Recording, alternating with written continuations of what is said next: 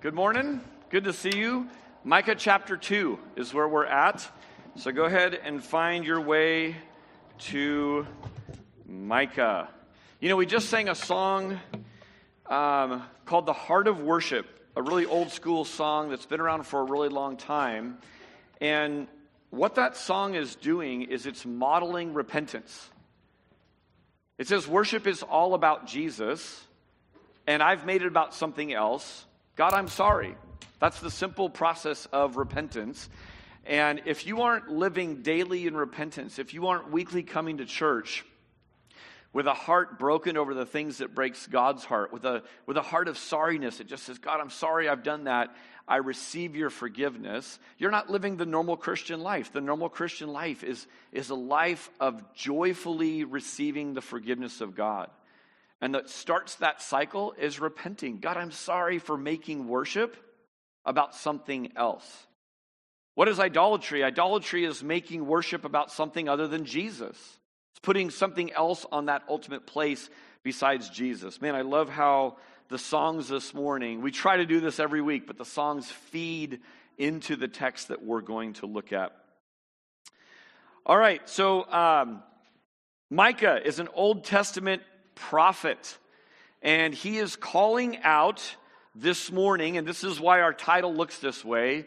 He's calling out the crooked people in the land. And guess who the crooked people in the land are? It's the leaders. The leaders. There's a, there's a saying that leaders say sometimes. It says, speed of the leader, speed of the team. You ever followed a leader that's kind of mopey and kind of drained? It drains everyone. If you follow a leader who's super anxious and worried, do you notice the whole team, the whole organization sort of like takes on the worry and anxiety of the leader? Conversely, if you have a, a, leader that's joyful, if you have a leader that's hopeful, that sort of tends to permeate as well. Well, here's what's happening in Micah's day the leaders are crooked. Specifically, the politicians and the prophets are using the power that they have given by God for personal gain rather than gifting goodness to other people. So that's kind of where we are at. Now, what does the word crooked mean? It means a couple different things. It can mean bent, twisted, or out of shape. Some of you have braces in this room. The reason you have braces is because you have or had crooked teeth, right? If you have a crooked spine, is that a good thing or a bad thing? It's a bad thing. You want your spine in alignment because it helps all other parts of your body. So, crooked can mean bent or twisted, but it also means something else. What, is, what does it mean if I said, oh, those crooked politicians? What am I saying about them? Call it out. They're corrupt. What else does crooked mean? Oh man, that car dealer, that used car dealer, he was so crooked. What am I saying? He was dishonest. So, crooked can mean physically bent, broken, twisted, out of alignment, but it can also mean dishonest. It can mean, man, that person is corrupt. And that's really fitting for what we see in Micah 2. It means both of those things. Both of them are found here. The leaders are dishonest, they are crooked. The prophets are preaching a twisted, out of alignment message with the truth. And that leads to life being broken. When you have people in power not using their power for good but for evil, it leads to broken society, broken relationships, things that get out of shape. So happy 4th of July to you all today. This is my version of wearing red, white, and blue. Do you see it? It's there. It's all, all, all the colors are represented here. Um, what are we celebrating on the 4th of July? Tell me some of the things that we're celebrating. By the way, we have kids in service with us. Uh, most often after the music, you guys split off to kids on the lawn. Um, and many of the kids in this room are my kids. So, welcome, family. Good to see you guys. Um, what are we celebrating, kids and adults alike? What are we celebrating on the 4th of July? What is it? Independence, okay? What else? Getting to light stuff on fire, right? I mean, if you go to a place like Gilroy as part of Santa Clara County where we celebrate getting to light things on fire, this was one of the top holidays for me as a kid. Like, I got to play with fire, and my parents not only said no, but they encouraged it. That's growing up in the 70s. You guys missed out. Um, so we're celebrating our independence. We're celebrating freedom, right? These are some of the themes that kind of come out on 4th of July. Now, think about this specifically. What is it freedom from? What is the independence from? This isn't hard, not a trick question here. Don't think the Jesus answer, just answer the question. What are we celebrating on the 4th of July? Independence from what? From tyranny. From who? Great Britain right? Not so Great Britain, right? Like we are celebrating uh, the fact that we're no longer uh, under under foreign rule, right? It's the birth of our nation. That's what we're celebrating on Independence Day. We just sang this song. There's power in the name of Jesus to do what? To break every chain. You go back to Luke 4, Jesus' very first sermon, he grabs the scroll, he reads from it, and he says, um, he says that there's a Messiah coming who's going to do a lot of things. He's going to preach good news to the poor, but he's going to free the captives. He's going to break the chain of those who are enslaved. And then he puts it away and he says this to everyone there in his hometown. He says, Today, this Old Testament prophecy from Isaiah is fulfilled in me.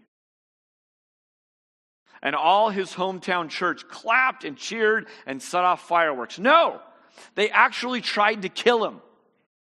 You want to talk about a hostile uh, audience, right? Like he preaches that message, he says, Hey, today that's being fulfilled right now. And they're like, Boo! And they try to kill Jesus because they thought he was blaspheming. They thought he was claiming to be God when he wasn't, when actually he was. So, we need freedom. Catch this because of crooked politicians. We needed freedom because there was oppression going on from those in power, specifically politicians and even prophets in the olden days that used their power for personal gain rather than to serve the people. So politicians were crooked, priests and prophets were crooked. Do you know who revolted? It's one more P. It's the Puritans. There were Puritans in politics that didn't agree with what was going on. Some of those broke away and they set sail to run from the oppression. Happy birthday, America. That's what we're celebrating today. That's what we're talking about today. The Puritans said no to serving people and pleasing people instead of honoring God. That was a really, really noble and bold thing to do. Now, isn't it true that Americans see 4th of July one way and the British people see it a different way? What do you think people in England are celebrating today? Maybe sadness. Yeah. Remember that country we used to rule and dominate? And they have like this little sad face and they're just kind of bummed out. I don't know what they do on 4th of July. I don't think they set off fireworks though. I don't think they high five each other. Yeah, we lost another, you know, power that we had power over and now we don't. It's just kind of interesting to think about history through different lenses, right? Um, here's one thing that if you want to jot this down, this is going to sort of come up again and again. Power is like a lens. Power colors the way that we see events. Those who are in power, those who don't have power, view history very, very differently. You might remember an event very, very differently because you possessed the power or you didn't possess the power. And sometimes when you lose power, you look back on your own life and you see events differently. You go, wow, power is a lens. I saw it immediately one way because I was in power in that situation or relationship. So, not all of England, but their own leaders used power to control rather than power to protect and to guide. Hear me really clearly. Power is a gift from God, leadership is a gift from God. Head subordinate relationships are all through the Old and New Testament as a gift from God. Leadership is not bad. There's a certain sense of people that just go, I revolt against all authority. That's not even true. Because every life has an authority. You're just saying, I'm rejecting this authority in front of me. Sadly, we humans come from a long line of going off course when given power. Last Saturday, right out here, we had a car wash for the youth. And because of your generosity and the generosity of our neighbors, it was one of the most successful financial um, fundraisers per person, like if you spread it out for sort of how small of a church we are, of any car wash or any fundraiser I've ever done for youth camp. Amazing. Beyond that, there was loads of fun and loads of relational bond, uh, bonding that went on. But here's something that I observed. My little buddy Eli, who's here with us this morning, um, he came and joined. He washed cars all day long, even though he's not even going to camp. And the youth group thought that was so cool that they voted to make him an honorary youth group member for last Tuesday's beach trip. So Eli got to sort of go forward in time just for one beach trip, and now he's back in fifth grade. But here's what I want to bring this up Eli is out there, and partway through, um, he is he's watching me and other people do this. As cars would pull in um, i would go and talk to cars and say hey we're, welcome. Thank you so much for coming to our car wash. Hey we're going to get you in as soon as possible. When that car pulls out i want you to pull straight up. And we're kind of orchestrating this because there's kids and hoses and buckets and all kinds of things happening. And then when cars were there we had to kind of direct them and pull them in as to where the best spot to park was. Well partway through um, eli starts directing cars. And I see him walking over to the windows, and he's doing what I was doing before. He's welcoming people. He's saying, Hey, uh, we'll get you in as soon as you can. Thanks for coming. And his big, bright smile, I'm like, Man, we're going to make bank off this thing because little cute Eli doing this. And then he's directing cars, and I'm kind of there as a safety net because this is a big deal. We've got an incoming fifth grader directing cars, and that can go really, really bad. Sometimes leaders are born and they just sort of like these things emerge, right? And I sort of saw these little leadership things uh, in Eli's hand. Um, Eli's leadership gift, Eli, that's a great thing. Awesome. But, as old Uncle Ben reminds us in Spider Man over and over and over again, with great power comes what? Great responsibility, right? And he says it over and over, so we make sure that we get it. With great power comes great responsibility. It is great that you have leadership gifts, son. It's also good um, to have coverage like me watching because you directing a car in could have had a kid right there and could have had huge consequences to that, right? We come from a long line of human beings who not only struggle uh, with understanding the idea of with great power comes great responsibility, but also with power comes corruption. And with great power comes what? Great corruption. My daughter is dating a guy named Hector. Hector is a pastoral major in school. That means he's training to be a pastor. By the way, just for note, we are doing Pie a Pastor next week. We are also doing Pie a Pastor in training next week, which means Lucas gets to have pies thrown at him too. Yeah! All right, so be there next week. It's on video now. We can't go back on this. Pia Pastor, Pia Pastor in training. I went to Hector and I said, Hector, let me give you this book. It's called Dangerous Calling. Dangerous Calling is a book written to pastors, and it expresses this idea that being a shepherd in God's church, being given the power in the church by God to serve and gift other people and protect other people and teach other people and lead other people, that's a really, really good thing, and it's very dangerous. It's very dangerous because with great power comes great responsibility, and with great power comes the potential for great corruption. That's exactly what we're seeing in Micah 2, and it all goes wrong. Here's the beauty it doesn't have to lead to that. There's hope at the very end of chapter 2. In fact, if you start in Micah 1 and you go, Micah 1 1, and you start reading about Micah, he's a nobody from nowhere. Oh, cool. Micah 1 2. You start going, it's a long, sad journey until you get to the very end of chapter 2. That's the first ray of light that we see. It's like a beam of light that's going to come bursting in. It's at the very end of our message this morning. So hang tight, we will get there.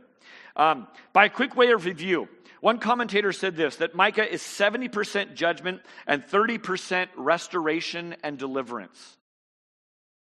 Um, I said this last week that if you aren't uncomfortable reading Micah, you're probably missing the message of Micah. You might, in fact, be prideful in just thinking that sin is always out there and never in here. There's never something for you to repent about. The problems that God is speaking through Micah are seen today, loud and clear for us to look at. Um, last week, um, I called the message, It's Time to Face the Music. And when you see Spotify on fire, it's not a hot new playlist, it's judgment. It's the flames and fire of judgment coming upon the people in Micah's day. And there's sort of this like courtroom scene. A, a, uh, a subpoena is issued where it says, Hero peoples, pay attention. The Lord is witness against you. It's like God coming down from his high place, and he's going to come and stand in judgment over the people. Micah also gives a preview of what a guilty verdict will look like. He says mountains will, will melt when God comes in judgment. This is going to be serious business. The accusations are leveled against both Samaria and Jerusalem. Remember, that's northern kingdom, southern kingdom. What's the accusation? Idolatry. You've cheated on God. It's like spiritual adultery. It's cheating on your one husband, church. And then the sentence is read Therefore, I will make Samaria a heap in the open country. So that's chapter one. There is hope, there is rescue. We will get there, I promise. But first, more bad news. Here's a little truism in life, okay? In life, sometimes things get worse before they get better. Nod your head if you know this to be true. That sometimes things get worse before they get better. Can you think of a situation? I won't call you out, but can you think of a situation where you're like, it really did end up good, but man, it got a lot worse before it got better? Here's something interesting that happens in the medical field. Sometimes a doctor, because he or she cares for you, will re break your arm. It's because your arm got broken and began to heal in a bent or crooked way. Is it nice to have your arm broken? No, never. No discipline ever feels good in the moment. Ever. It's always painful. But those who are trained up by discipline will reap what? Righteousness. They'll reap straightness. They will reap functioning bodies. Sometimes a medical person will come and re break your arm or your bone so that it can heal properly. That's getting worse before it gets better. Here's a maybe hypothetical, maybe realistic experience uh, that I have maybe or maybe not seen in my own life. It's really hot. Our van doesn't have air conditioning. It's really long getting to Yosemite. How much longer and how much hotter is it going to get? Now, hypothetical dad like me might be driving said van with children saying things in the back. And I think in my mind, well, it's 11 a.m. We're about to get to the hottest part of the journey. So, answer a lot longer and a lot hotter. That's the answer. On the way to beautiful Yosemite Valley, you have to travel through the Central Valley. And the Central Valley is hot in the middle of summer. We are heading to a place where there is beautiful restoration, lasting restoration, but it leads through a valley like the Central Valley called rebuke. And here's what I want to encourage you, church, is this on your way to Restoration Valley. Restoration Valley is Yosemite Valley. Is it worth it to ever get to Yosemite Valley? Yes! A thousand times yes. It's always worth it. On the way to Restoration Valley is rebuke. And so many people short circuit the process because they don't want to sit with rebuke. So here's my plea to you do not shut down God as he works his restoration process. Restoration comes through rebuke. Fear and frustration and fatigue short circuit great relationships that could be restored, short circuit great ministries that could be going on. It short circuits the own work of your soul that God's trying to work on you because it's just too scary to confront past failures, past hurts. So don't give up on the way to restoration because you are being rebuked. I would say this about Micah don't quit on Micah. Don't get one and a half chapters into Micah and go, no wonder people don't want to read the Old Testament. They give it up because it's hard to read. It's 70% judgment. Who wants that? Let's go have a cupcake, right? That's kind of the mentality of some people. Don't do it. So remember, what are, what are prophets? Prophets are alarm clocks. No one loves the sound of an alarm clock. But an alarm clock is giving you unwanted but vital truth. Hey, it's time to wake up. I don't want to hear it. Anyone ever break an alarm clock? Raise your hand.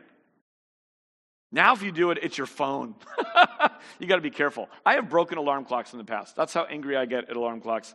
Um, God is slowly working on me with that. Alarm clocks loudly, annoyingly, and repeatedly tell you the truth. That's what Micah is doing in this chapter, chapter 2. And in this chapter, he's rebuking the leaders because the leaders are the oppressors. Now, the word oppressor and oppression is really, really big right now. Have you noticed this? Probably since last summer in San Jose, there was a massive flood going around the country about justice, about what is right, about oppressors, about who's in power. This conversation's gone on for more than a year in our country, and it's a huge topic. And I want to be really careful with words. One of the things I challenged you a couple weeks ago is be really clear with definitions when you're talking with people. If people call you an oppressor, if people say they're being oppressed, it's good to say, what do we mean by that? What's being talked about by oppression? So let me just put up the word oppression. This is right from the dictionary so that you could hear what I'm saying with it and, and, and how I'm using the word. Prolonged, cruel, or unjust treatment or control. That's what oppression is by definition, and that's how I'm using it. If you're taking notes this morning, and I encourage you to take notes because it helps you stay engaged, um, the first one I think you don't have to write down, but oppression is real. I just want to state openly right now oppression is real. The Bible speaks to all of life. And it tells us what is. It doesn't just tell us what is above the surface, but below the surface. Micah chapter 1, I mean, chapter 2, verse 1. Look at it with me. It says, Woe to those who devise wickedness and work evil on their beds. Oppression is real.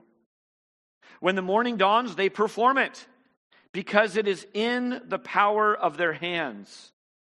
They covet fields and seize them, and houses and take them away. They oppress a man and his house, a man and his inheritance. Here's the first fill in. You ready? Oppression is real, obvious. Oppression comes in two flavors obvious and sneaky. Some oppression is really, really obvious. As in, those in power bully those who don't have power. Those with the microphone shout down those who don't have the microphone. Over and over, we see this. Some oppression is really, really obvious. This happens all the time and is wicked to God. Here's the pattern we see. See if this rings true. Just in our own political system, see if this rings true. Those without power cry out to those in power, No fair! And then they get amongst themselves and they speak against those in power. And they said, if we had power, we would execute justice and fairness. We would be open and in the light with how we used our power. We would use it for good and not for evil. Then the pendulum swings, and all of a sudden, those people who had no power are in power. And guess what? Sooner or later, they are acting exactly the way their oppressors were acting towards them. In fact, here's what I would say I think they're acting worse. There's no oppression like those who felt oppressed suddenly gaining the upper hand and all of a sudden having the power. You know why? They're not just looking to settle the score and make things even, Stephen. They are looking for vengeance. This played out all the time with me and my brothers.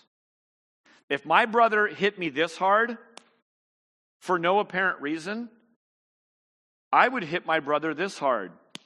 Why? It's not just even Steven. You hit me, I'm going to hit you. I'm going to add a little bit of force because you hit me for no reason. That was an unprovoked punch. So you get a little bit more on the back end. Now, what is this? What is this brother going to do? He's going to go, What was that for? Shocked, forgetting that seconds ago he hit me. So he's going to go, Bow, like this. And if we're not careful, what happens? Fast forward and broaden the picture. Countries will be at war with countries for centuries. That's what happens. History of the Middle East. That's all this is. Brother punching brother. Wait a minute. Punching, punching, punching. Who does revenge and vengeance belong to? God alone. What happens when we violate that and we say, no, no, no, vengeance is mine, says me? I don't exact good judgment. I don't exact fair and just treatment. And so it has this terrible oppression cycle. All of this grows out of Micah 1. What was happening in Micah 1? Remember the, the main fault? Why is God so mad? It's because Israel and Samaria cheated on, on him. Idolatry. It's the sin of spiritual adultery. That's why he's so mad. So, what happens is this the first four commandments are all about our relationship with God, right? No other gods before me. Don't make any idols. Honor my name. Honor my day. Set time aside for worship. What happens when you break the first four commandments? What happens to the other six commandments, all of which deal with our relationships? They all go out the window. If I've cheated on God, if I'm not sorry, Jesus, for making worship about something other than you, then I sit on my throne and I continue to give myself and sacrifice myself to another God besides capital G God. And what happens then is this all the other commandments that he says about how I should treat my parents, about how I should treat my neighbor, about how I should live in my community, they all go out the window. I either reject them outright, as who are you to tell me anything? I'm my own God, or I simply choose to ignore them. What happened in Micah 1 is cheating on God. What we see in Micah 2 is all the other six commandments being broken down. Do you see why Jesus boils this all down? What's the greatest commandment? What does he say? Love what? The Lord your God with all your heart, soul, mind, and strength. From love of God flows what? Love your neighbor as yourself. What's happening with the leaders is instead of modeling loving neighbor as an outflow of the love God has for us and the love of God that is in us for our neighbors, they are hating their neighbor. Do you ever get in a fight with someone and you wonder, what are we fighting about? Don't raise your hand. It happens. Spouses do this all the time. We were just cutting tomatoes and now we're fighting. Why are we fighting? Who really cares about tomatoes? It's not really about tomatoes, is it? It's about something deeper. Do you ever wonder why you fight with people in your mind? People have argument, anger fantasies all the time. Oh, yeah, I'd say this to that person. No, you won't. Like, that's the president, and you'll never be near the president. But you think that all the time, right? You ever wonder what causes this? Look at the screen. This is the first part of James 4. What causes quarrels and causes fights among you? Here we go. That's what we're talking about. Is it not this? That your passions are at war within you. You desire and do not have, so you murder. You covet and cannot obtain, so you fight and quarrel. You do not have because you do not ask. You ask and do not receive because you ask wrongly to spend it on your own passions. You adulterous people, there's that word adultery, cheating on God. Do, do you not know that friendship with the world is enmity with God? Therefore, whoever wishes to be a friend of the world makes himself an enemy of God. Hear me. Oppression is real, and much oppression is super obvious. It lives right on the surface, and we see it, and we can call it out as wrong. What's the other flavor? The other flavor of oppression is sneaky. If you're taking notes, write that down. Some oppression is not so obvious. There are people in your life who will tell you, I'm helping you, when really they're hurting you. Mr. Tumnus and Lucy, C.S. Lewis, Lion Witch in the Wardrobe. He's there giving her some tea, some little cakes.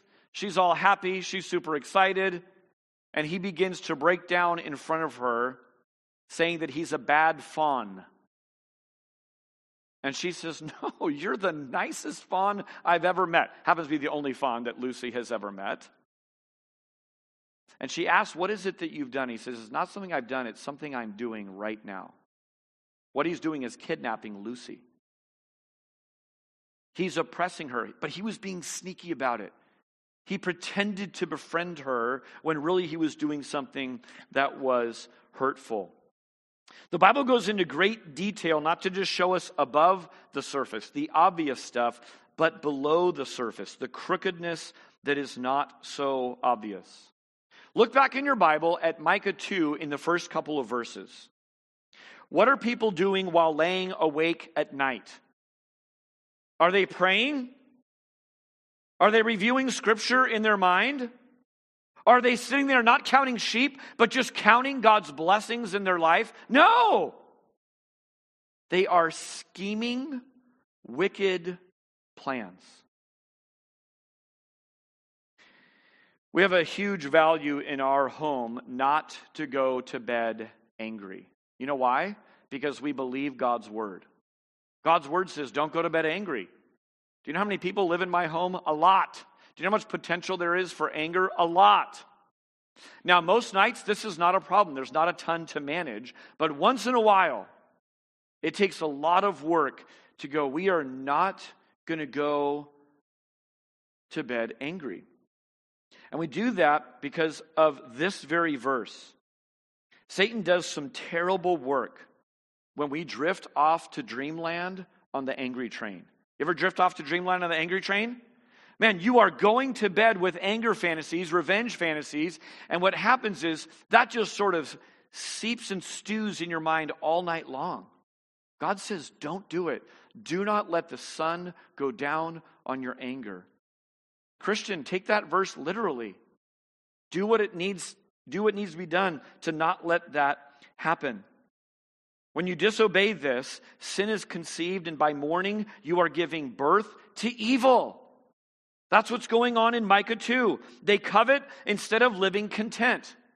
What does covet means? It means I want what that other person has.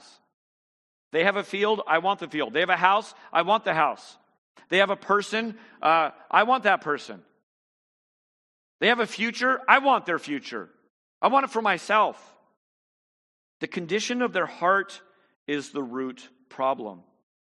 When leaders in business, leaders in government, leader, leaders in school, leaders in churches, leaders in the home not only fail to model loving neighbors, but actively model hating their neighbor by their actions and attitudes and words, things get bent. Society gets completely crooked. Now, here's a little thought. These that Micah is talking about exploited people by taking their stuff. If it was brute force, I don't know if they need to lay awake thinking and scheming and having strategy sessions about how to do that. If you're just the stronger army and you're coming to sack a little town that has no recourse against you, you just do it. I think this is exposing some of the sneakiness. Maybe they were taking fields of others and exploiting other people around them legally. Maybe these leaders were laying awake going, How could we use a technicality to rob them of their possessions under the guise of helping them or just being law abiding citizens? Think about today. Do you think this happens today? Do you think there are people looking for loopholes of going, ooh, I think I could lend to that person and really get them in a bind and take and take and take? All the while pretending to help them. Man, this happens all the time, all around us. It's sneaky oppression. Think about what it means to take a field in these days. For an agrarian society, think farmer, you made your living by your field. So your field just wasn't where you worked, it was where you lived. So if you take my field, and you take you take my life, you take my inheritance, you take my means of making income. You severely put me at an extreme disadvantage. I've gotten turned on the last few years to a guy named Wendell Berry. Wendell Berry is an American um, author, and he happens to have grown up as a farmer in Kentucky. And in a book called The World Ending Fire that I listened to this summer, he said this. He said, For agrarians, for farmers, the land is a gift of immeasurable value. To withhold it from some is finally to destroy it for all. He says, for a few powerful people to own and control it all or decide its fate is wrong. Man, this is a whole field of study that's been going on for a really long time in the land of the free. And it's still a fight worth looking at and seeing wow, there are devious people out there sneakily oppressing uh, others. I love what he writes this. Wendell Berry's formula for a good life and good community is pretty simple. Here it is slow down, pay attention, do good work, love your neighbors, love your place, stay in your place, settle for less, enjoy it more. Does that sound like some good advice? Man, there's a lot of scripture embedded in that. Wendell Berry's writing from a Christian worldview. He's a Christian. So it's not just the land, though, uh, that, is, that is being hated and herded, it's the foreigner and women and children. If you go through the Bible, Genesis to Revelation, there's a few categories of people. I say this sometimes when I speak at Foster the Bay events that in society, it's not that like, everyone is equally valuable, but not everyone is equally vulnerable. Why does God consistently call out the orphan, the widow, and the foreigner? Why? Because they're more vulnerable than other people in society. Not more valuable. All of them are image bearers. It's just they're more vulnerable. Look at verse 8. In verse 8 of Micah 2, it says, But lately my people have risen up as an enemy Remember what James said? Friendship with the world is what? Enmity with God. It's making yourself an enemy of God when you befriend the world. But lately, my people have risen up as an enemy. You strip the rich robe from those who pass by trustingly, with no thought of war. That's foreigners. The women of my people you drive out from their delightful homes. That's women. From their young children you take away my splendor forever. That's kids.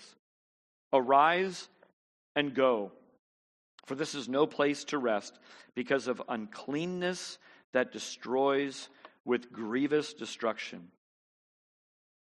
Think about our city right now. Are these categories still vulnerable? Yes or no? Yeah. I used to work with international students at De Anza College when I worked at Valley Church. We were a mile away. We used to befriend them. We had a huge event, hundreds of international students every fall I would get to meet. And then when I would drive to work, I would drive by them, and all of them rode bicycles, largely because the countries they came from, that's the mode of transportation. So they would arrive, buy a bicycle. And as they're riding down the road, I would always go, and honk my horn at them, and they would almost crash. And then they'd, oh, it's Dave. I think that's one of the few people in the city I know. So they'd wave at me. I always got a big kick out of that. No one ever got hurt in that process. Here was good advice to my international friends that I had to learn the hard way. I began to tell students the moment they arrived hey, when you arrive, if you're not careful, you will be buying a second bike very, very soon. You know why? Because people steal bikes of foreigners in Cupertino all the time. Invest in a really, really good lock and use it every single time. They may have been coming from countries where they did not lock up their bike at all because there's just hundreds of bikes and you just leave it there. But now they're in Cupertino. Welcome to Cupertino. We're going to rip you off. Why are they ripping off the foreigners, the international students? Because they don't know what's going on right now. So I would tell them, please, please, please get a lock. And I had to learn that the hard way because I had kids calling me saying, Hey, can you come pick me up? My bike is stolen. And that happened enough times. I'm like, wow, there's the pattern. How about women and children? Do you know that statistically, women are more likely than men to live in poverty? Now, there's all kinds of causes for this, and the reasons for that are probably pretty complex, but that's the stark reality. How about children? Are children at risk in our country? Absolutely.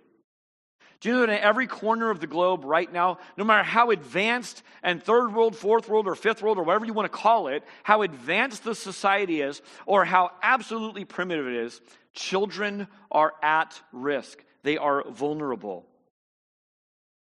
God's message to the ones abusing is that He is devising disaster for them. He is saying to the oppressors, I'm against you. You take land and house, I'm going to take land and house. We're not going to take time to read it. Read chapter 2 carefully. He is going to bring on them the very oppression they are doing to other people. Aren't you glad God's a God of justice? When you're being oppressed, yes, you are. If you're the oppressor, man, that scares you to death. It ought to scare you straight. Here's what's going to happen historically. Shortly, the Assyrians are going to come invade, and all of this is going to happen. No one from Samaria or Judah is going to be able to escape the disaster that is coming on them. Here's my question. You're going to wrestle with this with community group questions this week. Who has the power in their hands today? It's not just elected people or named leaders, is it? Who are the influencers who are those with the spotlight and the microphone? And what's their message? Those with the spotlight and the microphone and the influence and the followers on social media, they're the ones telling their truth as the truth. Here's a question for you, thinking person What's the fruit of their message? What's the fruit of their life? Here's the reality many people are listening to talking heads and following people on social media, they have no clue what their life is like. They have no idea if they're living up to what they are talking about. Do you know there's one more powerful than all of those people put together? Do you know that He is the one on the side of justice and beauty and restoration? Do you know that He is the one inviting us to partner with Him to lead a life and bring about justice? We're in a series called Just Jesus, and justice is sort of embedded into this because it's a giant theme in this book. But just Jesus means this only Jesus is able to save us from being the oppressors. Only Jesus is able to give us the ability to march in line with how he is bringing about justice. Jesus alone. One of the injustices that has stirred in this community is the vulnerability of babies, children, and youth going to bed tonight in a government facility instead of a loving, stable home. In our city, we call it foster care. And what's super exciting is this because of bold, courageous, image bearers in this church taking risky steps of faith to enter into foster care. And because there's been a church community that has rallied around and continues to rally around those families, literally now dozens and dozens, in fact, a couple of hundred churches have followed suit. And there's now 200 partner churches in 10 counties for Foster the Bay. This was one of the first five churches that like led the way in that. What I'm here to announce today is something super, super exciting. The vision for Foster the Bay has begun to overflow the cup of the Bay Area. And even though this isn't going public for, I don't know, like a week or a week and a half from now, I know a guy in Foster the Bay, and so I got permission to kind of tilt the scale and show you something super exciting. So I want you to watch this right now. Hi there, my name is Philip Pattison, and I'm the Executive Director of Foster the Bay, and I'm stoked to share with you some really exciting news. uh, for the first time ever, we are extending our coalition of churches and families outside of the Bay Area. And let me tell you why.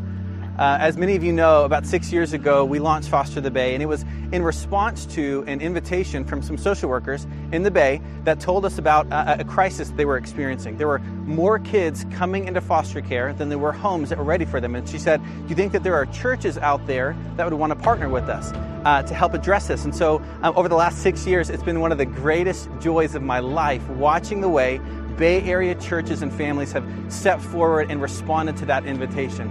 In fact, there are more than 150 Bay Area churches today across all 10 counties of the Bay um, that have linked arms and are addressing this crisis together. We've raised up more than a thousand households that foster parents, support friends, advocates, and because of this, there are hundreds of children today that have been welcomed into Foster the Bay homes. It's been so cool to see. But what's, what's cool is that it's not just me who's sitting back in amazement and wonder as God builds something really special and unique in the Bay Area. There are actually leaders and churches and families around the country that have seen what God is doing in the Bay Area. And over the last several years, they've reached out to us many times saying, hey, what would it look like for that, that coalition of churches to extend to our area? We'd love to have that same experience, be able to care for the kids in our communities, in our neighborhoods uh, you know, if we were willing to, to share the model and the resources that we've developed in the Bay Area outside, it's incredible to think that more churches and more places can care for more kids. The truth is, there are thousands of kids right now outside of the Bay Area that need love and care and stability. In fact, we had a leader reach out to us just recently saying that what you all have built in the Bay Area, it wasn't meant to stay there. And so after a whole lot of prayer and conversation and seeking the Lord, we believe that the time is right for us to say yes. And so I'm so excited to announce to you that we are extending our coalition of churches and families outside of the Bay right here into Southern California. I want to take a moment to say thank you to you pastors and foster families and support friends and advocates, to you financial partners. It's because of your yes and your sacrifice and your generosity and your advocacy that now kids, not just in the Bay Area, but in the Bay Area and beyond, are going to experience the love and care that they deserve. This is because of you. And I want to invite you to join us in the next chapter as we say yes together as we become Foster the City.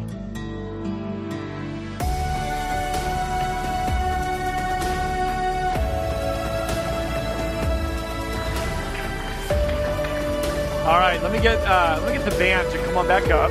Um, man, we are so excited about this. This is something that we've actually been looking at for about three years. We've had people from around the country um, asking to grab our model and do what we've done here elsewhere. And we have just uh, prayed and sensed, no, we want to complete what God's doing here. Um, there's a guy named Ryan. You could pray for him. He's been in full time pastoral ministry in Orange County, and he has come on full time with us starting July 1st. We began interviewing him in January, and it's just been so exciting to see how God has been moving this forward. Um, I want to leave you with where we're going next week, okay? You have to come back next week. Right now, we're in the Central Valley still. We didn't even get to Yosemite. It's coming, okay? So just look at, look at with me if you're still there in Micah 2. If not, just listen. I want to read it in the New Living Translation. Sometimes things get worse before they get better. And I want you to have a little glimpse toward better that's coming. Micah chapter 2, verse 12 says this Someday, O Israel. Someday I will gather you. I will gather the remnant who are left. I will bring you together again, like sheep in a pen, like a flock in its pasture. Yes, your land will again be filled with noisy crowds. Your leader will break out and lead you out of exile out through the gates of the enemy cities, back to your own land. Your king will lead you, the Lord Himself will guide you. God, what a setup for next week. God, I pray that we would not short circuit things. I pray we would sit with oppressive, revengeful thoughts in our own life. God, that we would cooperate with your process of rebuke. You never are an alarmist for no reason. God, you don't rebuke and confront us with our sin and our wickedness for no reason. You don't re break bones for your pleasure. God, it's always for our building up, and we trust you in that. We look forward to this day. God, we know the end of this story. It's King Jesus whose rule will never end. Not only his name has power, but his right arm has power. It's not just his idea and his words, but his actions and his spirit alive in us create change. God, this week we reaffirm, we recommit that we are walking the straight and narrow because of your grace and mercy in our life. It's in Jesus' name, just the name of Jesus that we recommit our lives to, that we are able to pray, and it's in His name. Amen.